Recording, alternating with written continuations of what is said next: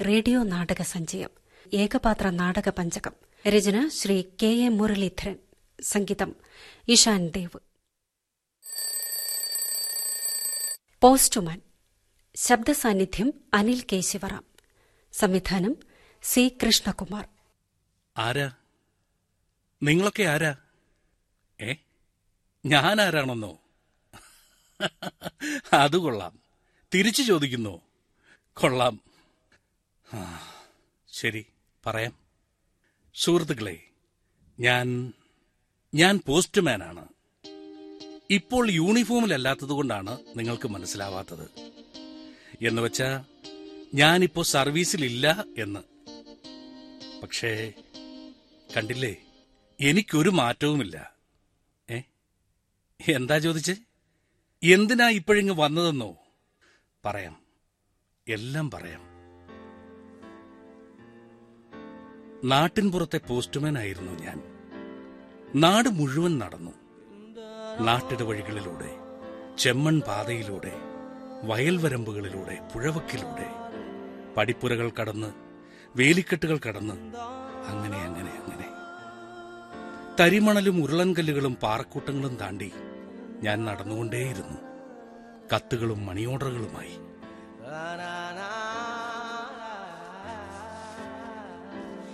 എന്റെ പാദസ്പർശമേൽക്കാത്ത ഒരിടവും ആ നാട്ടിലില്ലായിരുന്നു.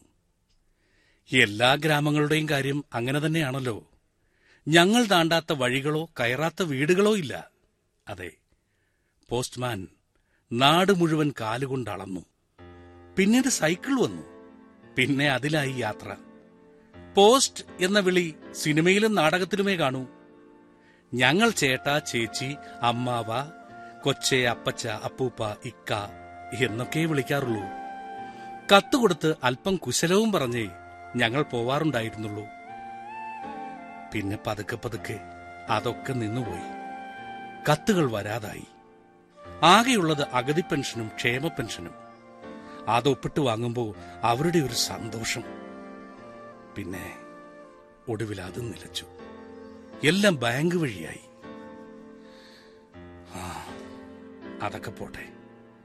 ഞാനൊന്ന് ചോദിച്ചോട്ടെ? അല്ല ഇടയ്ക്ക് നിങ്ങൾക്കും വല്ലതും പറയാൻ കാണുമല്ലോ. ദേ അങ്ങോട്ട് നോക്കിക്കേ. കണ്ടോ? മതിലുകൾ ഗേറ്റുകൾ കാറുകൾ വലിയ വലിയ വീടുകൾ എത്രയെത്ര വീടുകൾ. അച്ഛനും അമ്മയ്ക്കും മക്കൾക്കും വേറെ വേറെ വീടുകൾ.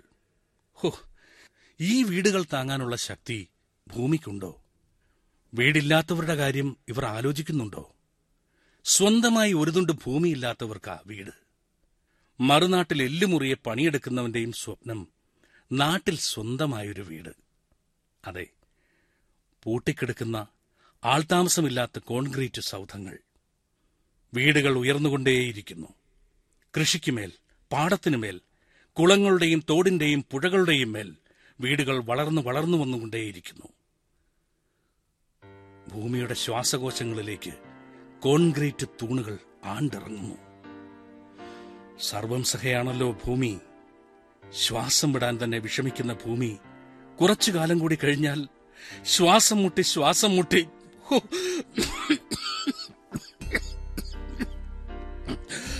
വയ്യ. ആരെങ്കിലും ആരെങ്കിലും കുറച്ച് വെള്ളം തരുമോ എനിക്ക്? ഏ?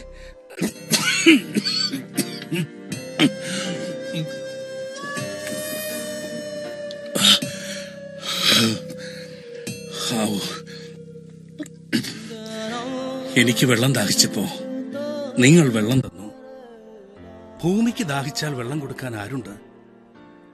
ഭൂമിയിൽ വെള്ളമില്ലാതെ വന്നാൽ ആളുകളുടെ കാര്യം എന്തായിരിക്കും? എനിക്ക് പേടിയാകുന്നു.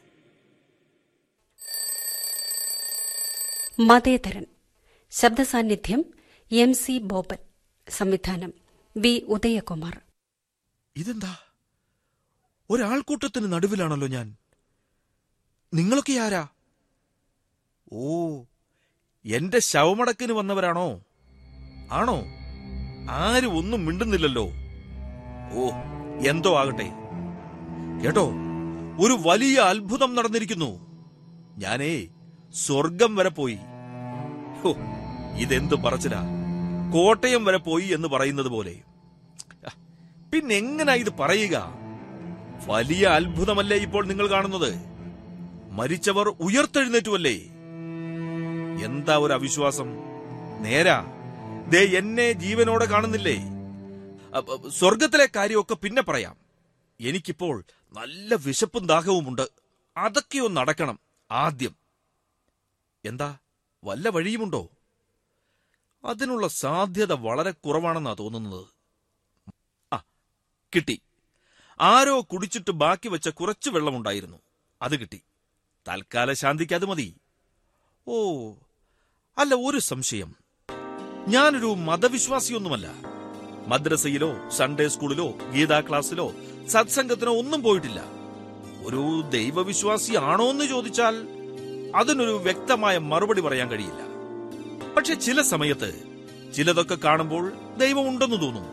ചിലപ്പോൾ ഇല്ല എന്നും. ഈ ഉണ്ടെന്ന് തോന്നുന്നത് ചില ആനക്കള്ളന്മാർക്ക് ശിക്ഷ കിട്ടുമ്പോഴും ചില കാപാലികരെ നിയമം കുടുക്കിലാക്കുമ്പോഴുമാണ്. മനുഷ്യന്റെ തീരാവേദനയും കഷ്ടപ്പാടും ഒക്കെ കാണുമ്പോഴാണ് വിശ്വാസക്കുറവ്. ദൈവം നീതിയുടെ പക്ഷത്തല്ലേ നിൽക്കേണ്ടത്? അങ്ങനെ നിൽക്കുന്നു എന്ന് തോന്നുമ്പോഴൊക്കെ ഞാനും ദൈവപക്ഷത്താണ്. പിന്നെ മതവിശ്വാസം. എന്തും വേണ്ടി മതങ്ങളായി ലോകത്തുള്ളത്? ലോകം വിട്ട് നമുക്ക് നമ്മുടെ രാജ്യത്തിന്റെ കാര്യമെടുത്താലോ ഹിന്ദു മുസ്ലിം ക്രിസ്ത്യൻ സിഖ് ബുദ്ധ ജൈന പാഴ്സി യഹൂദ മതങ്ങളെല്ലാം ഇന്ത്യയിലുണ്ട്. ഉണ്ടെന്ന് മാത്രമല്ല ഇന്ത്യയിൽ പിറവിയെടുത്ത മതങ്ങളാണ് ഇതിൽ കൂടുതലും. ഓ എന്തെല്ലാം ജാതി മതങ്ങൾ. എന്തോ ചോദിച്ചല്ലോ? എന്റെ ജാതി എന്താണെന്നോ? മതമേതെന്നോ? മതമറിയണോ? തൽക്കാലം അറിയണ്ട. അവിടെ നിൽക്ക്. അല്ല പിന്നെ. നോക്കണേ ഒരു ത്വര. ഇപ്പോ അറിഞ്ഞേ പറ്റൂ അല്ലയോ? എന്നാ കേട്ടോ ഞാൻ മതേതരൻ എന്ന് വെച്ചാൽ അത് തന്നെ. അങ്ങനെ ഒരു പേര് ഇതുവരെ കേട്ടിട്ടില്ലെന്നോ? ഈ പേരിനെന്താ ഒരു കുഴപ്പം? ഒന്ന് അഡ്ജസ്റ്റ് ചെയ്യുന്നേ. പക്ഷേ മതവിരോധിയല്ല കേട്ടോ. പിന്നെന്തുവാ? എല്ലാ മതങ്ങളോടും ഒരകലം പാലിക്കുന്നവൻ എന്നൊക്കെ പറയാം. നമ്മുടെ രാജ്യത്തെ നമ്മൾ എന്തുവാ വിളിക്കുന്നേ? മതേതര രാഷ്ട്രം. മതേതര രാഷ്ട്രം എങ്ങനെ ഇരിക്കും? അല്ലെങ്കിൽ എങ്ങനെ ഇരിക്കണം? മതനിരപേക്ഷമായിരിക്കണം എന്നിച്ചിരി കട്ടിയായി പറയാം. അത് അനുഭവത്തിൽ വേണമെന്ന് വെച്ചാൽ ഒരു മതത്തോടും ബന്ധപ്പെടാതെ ഭരണം നടത്തുന്ന രാഷ്ട്രം.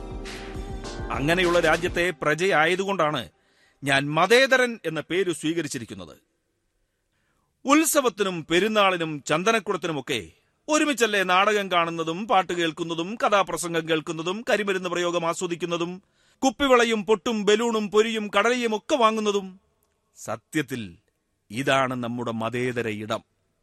അതെ മതത്തിന്റെ പേരിലുള്ള ആഘോഷങ്ങൾ നടക്കുന്നിടത്തു തന്നെയാണ് മതത്തിന്റെ വേഷങ്ങൾ നമ്മൾ അഴിച്ചു കളയുന്നത്. മതത്തിന്റെ മറ വന്നാൽ ഉള്ളു തുറന്ന് മനുഷ്യനെ സ്നേഹിക്കാൻ കഴിയുമോ? ദൈവത്തെ പ്രീതിപ്പെടുത്താനായി ഉച്ചഭാഷിണി എന്ന ലൗഡ് സ്പീക്കറിലൂടെ നാമജപവും ബാങ്ക് വിളിയും സുവിശേഷവും നിത്യേന നമ്മൾ ചെയ്യുന്നുണ്ടല്ലോ. മതത്തിന്റെ സംഘശക്തിക്ക് മുമ്പിൽ അസംഘടിത പൊതുജനം. ശാന്തം പാപം. മിണ്ടാ പ്രാണികൾ എല്ലാം സഹിക്കുകയാണ്. ഇങ്ങനെ മതത്തിന്റെ ഇടപെടൽ നിത്യജീവിതത്തിൽ ഉണ്ടാകുമ്പോൾ സത്യം പറയാമല്ലോ. ഈ മതേതരൻ അസ്വസ്ഥനാകും. ആ അസ്വസ്ഥതയായിരിക്കാം എന്നെ മരണത്തിലേക്ക് നയിച്ചത്. ഏ? എന്താ ചിരിക്കുന്നത്? അതേ സുഹൃത്തുക്കളെ ഞാൻ മരിച്ചു. ഇതെന്റെ രണ്ടാം ജന്മമാണ്. ദേ വീണ്ടും ചിരി. അപ്പോൾ നിങ്ങളല്ല ഇവിടെ കൂടിയത്? എന്റെ ശവമടക്കിനല്ലായിരുന്നോ? എന്ത്? നാടകം കേൾക്കാനാണെന്നോ? നേരോ? സ്ത്രീ ശബ്ദ സാന്നിധ്യം സംവിധാനം മല്ലിക കുറുപ്പ് എല്ലാവർക്കും നമസ്കാരം. എന്നെ മനസ്സിലായില്ലേ? ഇല്ലേ? എന്നാൽ ഒരു നമസ്കാരം കൂടി. ഇപ്പോ മനസ്സിലായി അല്ലേ? ശരി നിങ്ങളുടെ പ്രതികരണത്തിനായി തൽക്കാലം കാത്തു നിൽക്കുന്നില്ല. എനിക്ക് പറയാനുള്ളത് അങ്ങ് പറയാം. ഞാനാണ് ഭാരതസ്ത്രീ. ഭാരതസ്ത്രീയാണെങ്കിൽ ഭാവശുദ്ധി വേണമല്ലോ. ഈ കവികൾ ഓരോന്ന് എഴുതി വെക്കും. അതിനനുസരിച്ച് മനുഷ്യർക്ക് ജീവിക്കാൻ പറ്റുമോ? ഇനിയിപ്പോ എങ്ങനെ ഇൻട്രൊഡ്യൂസ് ചെയ്യുക? എന്നാ പിന്നെ കേരള സ്ത്രീ എന്ന് പറയട്ടെ. അത് മതിയല്ലേ? നല്ല ഇൻട്രൊഡക്ഷൻ കേരള സ്ത്രീ. പക്ഷേ കേൾക്കാൻ അത്ര സുഖം പോരാ. മലയാളി വനിത. മലയാളി മങ്ക. ഹോ സ്ത്രീ പോലെ ഒരു ചേർച്ചയില്ല. എന്തായാലും സംഗതി പിടികിട്ടിയല്ലോ. മലയാളി സ്ത്രീ. അതാണ് ഞാൻ. ആമുഖം അല്പം വിസ്തരിച്ചായിപ്പോയി. ഇത്രയും സാവകാശത്തിൽ കാര്യങ്ങൾ ചെയ്യുന്നൊരു സ്വഭാവമല്ല എന്റേത്. നിങ്ങളോട് പ്രത്യേകിച്ചത് പറയണ്ടല്ലോ. എന്റെ അസൽ പകർപ്പുകൾ നിങ്ങൾക്കിടയിലുണ്ടല്ലോ. നമ്മൾ കാര്യങ്ങൾ എത്ര വേഗമാ ചെയ്തു തീർക്കാറുള്ളത്? ഉദാഹരണത്തിന് ഞാനൊരു ജോലി ചെയ്യുന്ന സ്ത്രീ. അതായത് ഉദ്യോഗസ്ഥയാണെന്നിരിക്കട്ടെ. ദാ നോക്ക് അതിരാവിലെ എഴുന്നേൽക്കുന്നു. പ്രഭാത കൃത്യങ്ങൾ ചെയ്യുന്നു. കുട്ടികളെ വിളിച്ചെഴുന്നേൽപ്പിക്കുന്നു അടുക്കളയിൽ കയറുന്നു. ബെഡ് കോഫി അടക്കമുള്ള ഭക്ഷണം തയ്യാറാക്കി തുടങ്ങുന്നു. വെള്ളമെടുക്കുന്നു അടുപ്പത്ത് വെക്കുന്നു ഇടയ്ക്ക് ഭർത്താവിനെ തോണ്ടി എഴുന്നേൽപ്പിക്കുന്നു. പിള്ളേർക്ക് ബ്രഷ് പേസ്റ്റ് വെളിച്ചെണ്ണ എന്ന് വേദിക്കുന്നു വീടിന് ഗേറ്റ് ഉണ്ടെങ്കിൽ അതിന്റെ പോട്ട് തുറക്കുന്നു. ന്യൂസ് പേപ്പർ എടുക്കുന്നു. വീണ്ടും അടുക്കളയിലേക്ക് ഓടുന്നു. ദോശ സാമ്പാർ ചട്നി നിർമ്മാണം. പിള്ളേർക്ക് സ്കൂളിൽ കൊണ്ടുപോകാനുള്ള ഉച്ചഭക്ഷണം ഉണ്ടാക്കൽ. ഇത് തയ്യാറാക്കുന്നതിനിടയിൽ മക്കളെ യൂണിഫോം ഇടാനും ഷൂസ് ഇടാനും സഹായിക്കൽ അച്ഛനും മക്കളും ഫാസ്റ്റ് ബ്രേക്ക് ചെയ്യുന്നതിനിടയിൽ ഫാസ്റ്റായി ഒരു കുളിയും സാരി ഉടുക്കലും ഒരുങ്ങലും. ഇതാ ഹാൻഡ് ബാഗുമായി ഡൈനിങ് ടേബിളിൽ എത്തിക്കഴിഞ്ഞു. ഇരുന്നും നിന്നും കഴിച്ചൊന്നും ഇല്ലെന്നും വരുത്തി ഒരു ഇറക്കമാണ് ഇതിനിടയ്ക്ക് സ്കൂൾ ബസ് എത്തുന്നു. തിരക്കിലും പിള്ളേർക്ക് ടാറ്റ ബൈ ബൈ. പിന്നെ ഗേറ്റും പൊട്ടി പിള്ളേരുടെ അച്ഛന്റെ പിറകിൽ കയറി ഒരു സ്കൂട്ടർ യാത്ര. ഹോ ഇതാണ് എന്റെ ദിനചര്യ. സത്യം പറയാമല്ലോ ഈ സ്കൂട്ടർ യാത്രക്കിടയിലാണ് ഞാനും ഭർത്താവും തമ്മിൽ എന്തെങ്കിലും ഒന്ന് സംസാരിക്കുന്നത്. അങ്ങനെ രാവിലെ ഒരു സൂപ്പർ ഫാസ്റ്റായി ഓടുന്ന ഞാനാ ഇങ്ങനെ സാ മട്ടിൽ നിന്ന് അടുക്കും ചിട്ടയുമായി സംസാരിക്കുന്നതെന്ന് ആരെങ്കിലും പറയുമോ? ഉദ്യോഗസ്ഥരുടെ കാര്യം പറഞ്ഞപ്പോൾ എന്തുകൊണ്ട് ഹൗസ് വൈഫ് എന്ന് വിളിക്കുന്ന തൊഴിൽ രഹിതയെക്കുറിച്ച് പറഞ്ഞില്ല എന്നൊരു ചോദ്യചിഹ്നം നിങ്ങളുടെ മുഖത്ത് ഞാൻ പ്രതീക്ഷിച്ചു. അതുണ്ടായില്ല. എങ്കിലും ഞാൻ പറയട്ടെ. ഈ ഹൗസ് വൈഫ് എന്ന വീട്ടമ്മയുടെ പേര് ഇപ്പോൾ ഒന്ന് പരിഷ്കരിച്ചിട്ടുണ്ട്. ഹോം മേക്കർ അപ്പോ ഈ ഹോം മേക്കറുടെ രാവിലത്തെ പരിപാടി എന്താ? നേരത്തെ ഉദ്യോഗസ്ഥ ചെയ്ത എല്ലാം തന്നെ പണി കഴിഞ്ഞ് ഭർത്താവിന്റെ കൂടെ പുറത്തേക്ക് പോകുന്നില്ല എന്നൊരു വ്യത്യാസമേ ഉള്ളൂ. പിന്നെ എന്തുവാ? ആ അടച്ച വീട്ടിൽ തന്നെ അവിടെ എന്തു ചെയ്യും? അയ്യോ ഇനിയല്ലേ സാക്ഷാൽ പണി തുടങ്ങുന്നത്? പാത്രം കഴുകണം വീടടിച്ചു തുടച്ച് വൃത്തിയാക്കണം വസ്ത്രങ്ങൾ അലക്കി യന്ത്രത്തിലിട്ട് വാഷ് ചെയ്യണം പിന്നെ ഉച്ചയ്ക്കുള്ള ലഞ്ച് പ്രിപ്പയർ ചെയ്യണം. ഇതിൽ ഈ അവസാനം ഇംഗ്ലീഷിൽ പറഞ്ഞ കാര്യം അങ്ങ് ഒഴിവാക്കും. ഞാൻ ഒറ്റയ്ക്കല്ലേ ഉള്ളൂ. രാവിലെ ബാക്കി വന്നത് കൊണ്ടങ്ങ് ഒപ്പിക്കും. പിന്നെ വിസ്തരിച്ചൊരു കുളി. ഈ കുളിക്കിടയിലാ എന്നിലെ പഴയ കലാപ്രതിഭയുടെ പ്രകടനം. പ്രതിഭയല്ല കേട്ടോ തിലകം. എന്തുവാന്നറിയാമോ ഈ പ്രകടനം? എന്തുവാ? അത് തന്നെ പാട്ട്. എന്തെല്ലാം പാട്ടാ. സത്യത്തിൽ ഈ സിനിമാ പാട്ടുകൾ സൃഷ്ടിച്ചത് തന്നെ കുളിമുറി പാട്ടുകാർക്ക് വേണ്ടിയാണെന്ന് തോന്നാറുണ്ട്. അങ്ങനെ കുളി കഴിഞ്ഞു. ഇനി എന്താ? ഒന്ന് ഒരുങ്ങിയാലോ? ഹേ സ്ത്രീയെ നീ നിന്നിലേക്ക് നോക്കൂ എന്ന് കണ്ണാടി വിളിച്ചു പറയുന്നില്ലേ? ഞാൻ ആരാ മോൻ എന്ന് ആണുങ്ങൾ പറയും പോലെ. ഞാൻ ആരാ മോൾ എന്ന് നമുക്കും പറയാമല്ലോ. നമ്മൾ എന്ന് പറഞ്ഞതിൽ നിന്ന് മനസ്സിലായില്ലേ? ഞാനൊരു സ്ത്രീപക്ഷവാദിയാണെന്ന്. അല്ലെങ്കിൽ ആരാണ് സ്ത്രീപക്ഷവാദി അല്ലാത്തത്? വനിതാ വിമോചനവും വനിതാ ക്ഷേമവും വനിതാ വികസനവും വനിതാവകാശവും വനിതകൾക്ക് തൊഴിലിനു വേണ്ടിയുള്ള സംരംഭങ്ങളും അങ്ങനെ നീളുന്നു. സ്ത്രീ സംരക്ഷണത്തിനായുള്ള പദ്ധതികളും സ്ഥാപനങ്ങളും. എന്തിനാണ് ഇത്രയൊക്കെ എന്നൊരു ചോദ്യം ഉയരാം. എന്തിനാണ്? അതോ അവളെ ശക്തയാക്കാൻ തന്നെ? എന്നിട്ടോ അവൾക്ക് ശക്തി ലഭിച്ചോ? ചുറ്റും കാണുന്ന പലതും കാണുമ്പോൾ പക്ഷെ എനിക്ക് തോന്നുന്നത് അതിനിയും സംഭവിച്ചിട്ടില്ലെന്ന് തന്നെയാണ്. വിദ്യാഭ്യാസവും സ്വന്തം കാലിൽ നിൽക്കാനുള്ള സാമ്പത്തിക സ്രോതസ്സുമുണ്ടായിട്ടും എന്തോ എവിടെയോ ഒരു പോരായ്മ. നമുക്ക് വിദ്യാഭ്യാസമുണ്ട്. പക്ഷേ അത് സ്വയരക്ഷയ്ക്ക് എങ്ങനെ ഉപയുക്തമാക്കാം? വലിയ ആയുധമാണത്. മൊബൈൽ ഫോണിന്റെ രൂപത്തിൽ കയ്യിൽ തന്നെ ഉണ്ടത്. ആപത്ത് വരുമ്പോൾ അതെങ്ങനെ ഉപകാരിയാകും? ട്രെയിനിൽ ബസ്സിൽ തെരുവിൽ അക്രമത്തിനിരയാകുമ്പോൾ അതെങ്ങനെ ഉപയോഗിക്കണം? എത്ര പേർക്കറിയാം അത്? വാട്സാപ്പിലെയും ഫേസ്ബുക്കിലെയും ചാറ്റുകൾക്ക് മാത്രമുള്ളതല്ല അത്. ജീവരക്ഷയ്ക്ക് ഒരു ഫിംഗർ ടച്ച് മതി. ആ ശക്തി വേണ്ട സമയത്ത് ഉപയോഗിച്ചില്ലെങ്കിൽ നാം വെറും ഇരകളായി മാറും. അപമാനിതരും പീഡിതരുമാകും. നാട്ടുകാർക്കും മാധ്യമങ്ങൾക്കും കാഴ്ചവസ്തുവാകും. വനിതാ കമ്മീഷനും പോലീസ് സ്റ്റേഷനും വനിതാ വിമോചന പ്രസ്ഥാനങ്ങളും നോക്കുകുത്തികളാകും. അതിനാൽ ഈ കണ്ണാടിയിലേക്ക് നോക്കൂ. തന്നെ തന്നെ നോക്കൂ. ഞാൻ സ്ത്രീ. ഒരു വിശേഷണങ്ങളും എന്നിൽ ചൊരിയേണ്ട. ഞാനെന്ന് ഉറക്കെ പറയട്ടെ. ഞാൻ ഞാൻ സ്ത്രീ.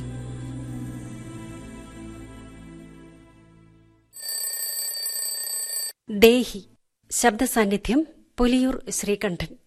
സംവിധാനം ബിജു മാത്യു. അപ്പോൾ ഞാൻ ദേഹി. എന്താണ് ഒരു ചിരി? അങ്ങനെ ഒരു പേര് കേട്ടിട്ടില്ലേ ആരും? ദേഹി എന്നാൽ ദേഹമുള്ള മനുഷ്യൻ. മനസ്സിലായില്ലേ?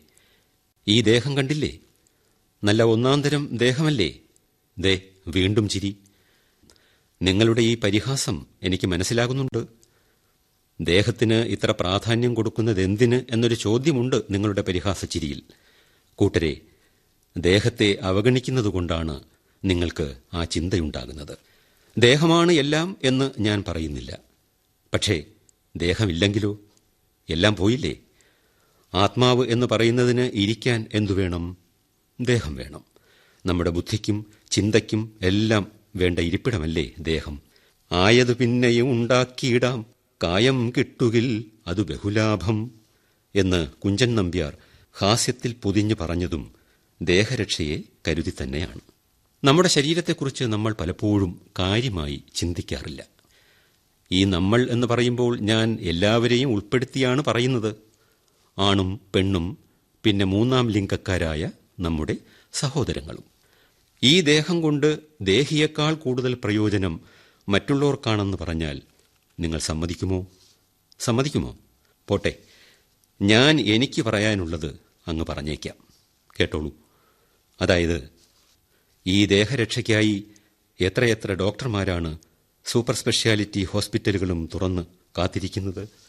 ആയുർവേദ യുനാനി ഹോമിയോ ഫിഷഗുരന്മാർ തപസ് ചെയ്യുന്നത്? സുഖചികിത്സയ്ക്ക് വേണ്ടി ഈ ബോഡിയിൽ കണ്ണും നട്ടിരിക്കുകയാണ് ഒഴിച്ചിലുകാരും പിഴിച്ചിലുകാരും. ഈ ദേഹം കൊണ്ട് പല ജീവിതവും തിരിച്ചു പിടിക്കാൻ നമുക്ക് കഴിയും. ഒന്നാലോചിച്ചു നോക്കൂ. മനുഷ്യ നീ മണ്ണാകുന്നു എന്ന് പറയുന്നവരോട് പറയണം. അല്ല എന്റെ ഹൃദയം മറ്റൊരാളിൽ ഇപ്പോഴും തുടിച്ചുകൊണ്ടിരിക്കുന്നു. എന്റെ കരൾ മറ്റൊരു ജീവനിൽ തളിരിട്ടുകൊണ്ടിരിക്കുന്നു. എന്റെ കണ്ണുകൾ മറ്റൊരു ജീവനിൽ പ്രകാശമായി. എന്റെ വൃക്കകൾ ഇപ്പോഴും മറ്റൊരു ശരീരത്തിന് ഊർജം പകർന്നുകൊണ്ടിരിക്കുന്നു. ശാസ്ത്രം ജയിച്ചു മനുഷ്യനും ജയിച്ചു. പക്ഷേ നമ്മൾ മനസ്സ് വയ്ക്കണം വെറുതെ പറഞ്ഞാൽ പോരാ. അവയവങ്ങൾ ദാനം ചെയ്യുന്നു എന്ന് സമ്മതപത്രം തയ്യാറാക്കണം. ഇതൊക്കെ ഇപ്പോൾ വെറും സിമ്പിളായ ചടങ്ങുകൾ മാത്രം. നോക്കണേ ഈ പ്രവൃത്തി മുൻകൂട്ടി കണ്ടാണ് കവി പാടിയത്. അന്യജീവനുതകി സ്വജീവിതം ധന്യമാക്കും അമലേ വിവേകികൾ എന്ന്. അപ്പോൾ ജീവിതം ധന്യമാക്കുകയല്ലേ? ഈ ദേഹി ഇതെന്നേ ചെയ്തു കഴിഞ്ഞു. ഇനി നിങ്ങളുടെ ഊഴമാണ്. അല്ല സമയമങ്ങ് പോയല്ലോ. മരുന്ന് കഴിക്കാനുള്ള സമയമായി. മരുന്നെന്ന് പറഞ്ഞാൽ രോഗത്തിനുള്ള മരുന്നൊന്നുമല്ല. കുറച്ച് പാൽ കുടിക്കണം. അടുത്ത ആഴ്ച ഈ ദേഹിയുടെ വൃക്കകളിലൊന്ന് ദാനം ചെയ്യുകയാണ്. ഡോക്ടർ പറഞ്ഞു നിത്യവും ഒരു നേരം പാൽ കുടിക്കണമെന്ന്. അതിനുള്ള സമയമാണ് പിന്നെ അവയവദാനം ചെയ്യാൻ വേണ്ടി മരണം വരെയൊന്നും കാത്തു നിൽക്കണ്ട. എപ്പോൾ വേണമെങ്കിലും അതാകാം. ഇതാ ഇപ്പൊ എന്നെ കണ്ടില്ലേ? മനസാക്ഷിയുടെ ഓണം. ശബ്ദസാന്നിധ്യം ആന്റണി മുനിയറ സംവിധാനം Maneesh M P. Hello? Hello? ഏ? ഇതാരാണ് ഫോൺ ചെയ്യുന്നത്? ഫോൺ ചെയ്യുകയൊന്നുമല്ല പിന്നെ ഈ ഹലോ? നിങ്ങളെ വിളിച്ചതാണ്. വിളിച്ചതോ? ആര്? അതിനിവിടെ ആരെയും കാണുന്നില്ലല്ലോ. അങ്ങനെ കാണില്ല. കാണാൻ കഴിയില്ല. ഞാൻ അരൂപിയാണ്. അരൂപിയോ? അതെ ഇത് വലിയ പൊല്ലാപ്പായല്ലോ. വല്ല പ്രേതമോ മറ്റോ ആണോ? പ്രേതമൊന്നുമല്ല പേടിക്കണ്ട. ഞാനേ മനസാക്ഷി മനസാക്ഷിയോ അതെന്തോന്ന് സാധനം? അങ്ങനെയൊന്നുണ്ട്. മനു എന്ന നിങ്ങളുടെ മനസാക്ഷി. ഇത് വലിയ അത്ഭുതമായിരിക്കുന്നല്ലോ. രാവിലെ തന്റെ മനസാക്ഷി എവിടെന്നോ വന്നു കൂടിയിരിക്കുന്നു. എവിടെന്നോ വന്നു കൂടിയതൊന്നുമല്ല. ഞാൻ നിങ്ങളുടെ ഉള്ളിൽ തന്നെ ഉണ്ടായിരുന്നു. അത് ശരി.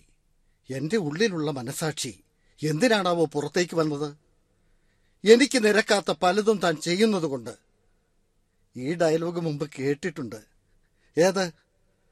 മനസാക്ഷിക്കു നിരക്കാത്ത കേട്ട് കാണും. മനുവിനെ പോലെ ഒത്തിരി പേര് കേട്ട് കാണും. ശരി നിങ്ങൾക്ക് എന്താ ചോദിക്കാനുള്ളത്? വേഗം വേണം എനിക്ക് തിരക്കുണ്ട്. ഓണത്തിനുള്ള സാധനങ്ങളൊക്കെ വാങ്ങിക്കാനുണ്ട്. ഓണം ആഘോഷിക്കാൻ വെമ്പൽ കൊണ്ടിരിക്കുകയാണല്ലേ?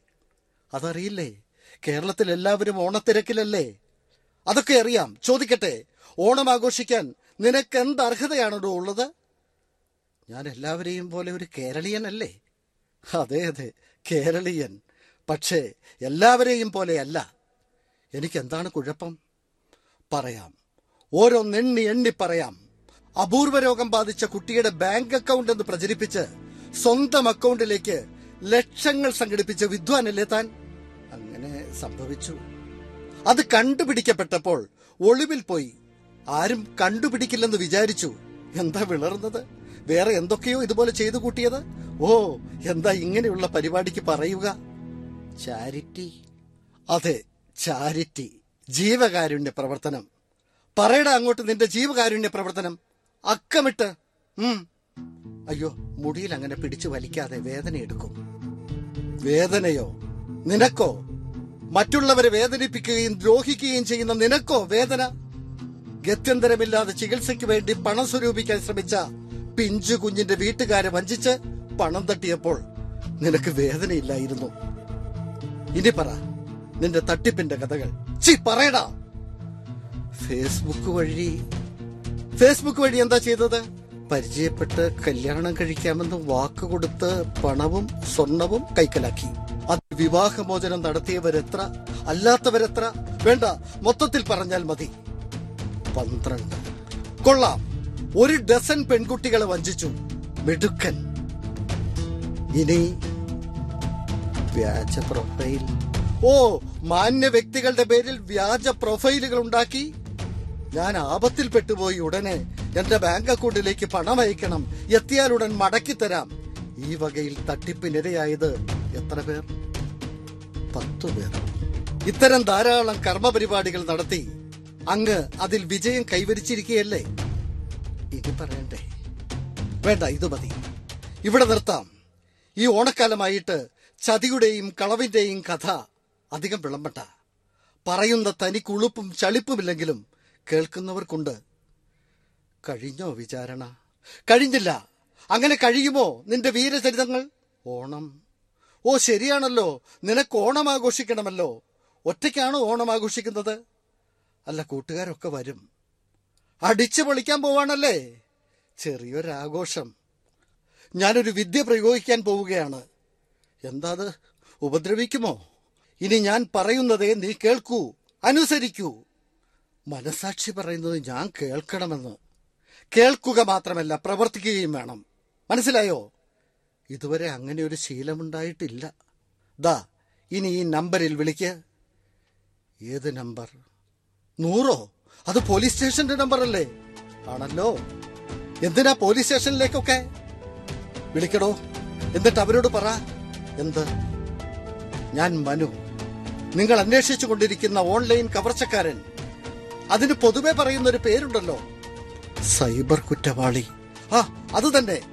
അതൊന്ന് വേഗം വിളിച്ചു പറ. പരിഗണ്ട. വേഗം വിളിക്കണോ? അപ്പൊ നമ്മൾ ഓണം ആഘോഷിക്കുന്നത്? ആഘോഷിക്കാം. ജയിലിൽ അതിനുള്ള സൗകര്യമൊക്കെ ഉണ്ടല്ലോ. മനസാക്ഷി എന്നെ കൊടുക്കുകയായിരുന്നു അല്ലേ? നിങ്ങൾ കേട്ടത് പ്രക്ഷേപണ ചരിത്രത്തിലെ ആദ്യ റേഡിയോ നാടക സഞ്ചയം ഏകപാത്ര നാടക പഞ്ചകം. രചന ശ്രീ കെ എ മുരളീധരൻ ഏകോപന സഹായം തങ്കമണി ജി. സംഗീതം ഇഷാൻ ദേവ് ഏകോപനം മനീഷ് എം പി. അവതരണം ആകാശവാണി ദേവികുളം നൂറ്റിയൊന്ന് ദശാംശം നാല് സ്പൈസ് എഫ് എം.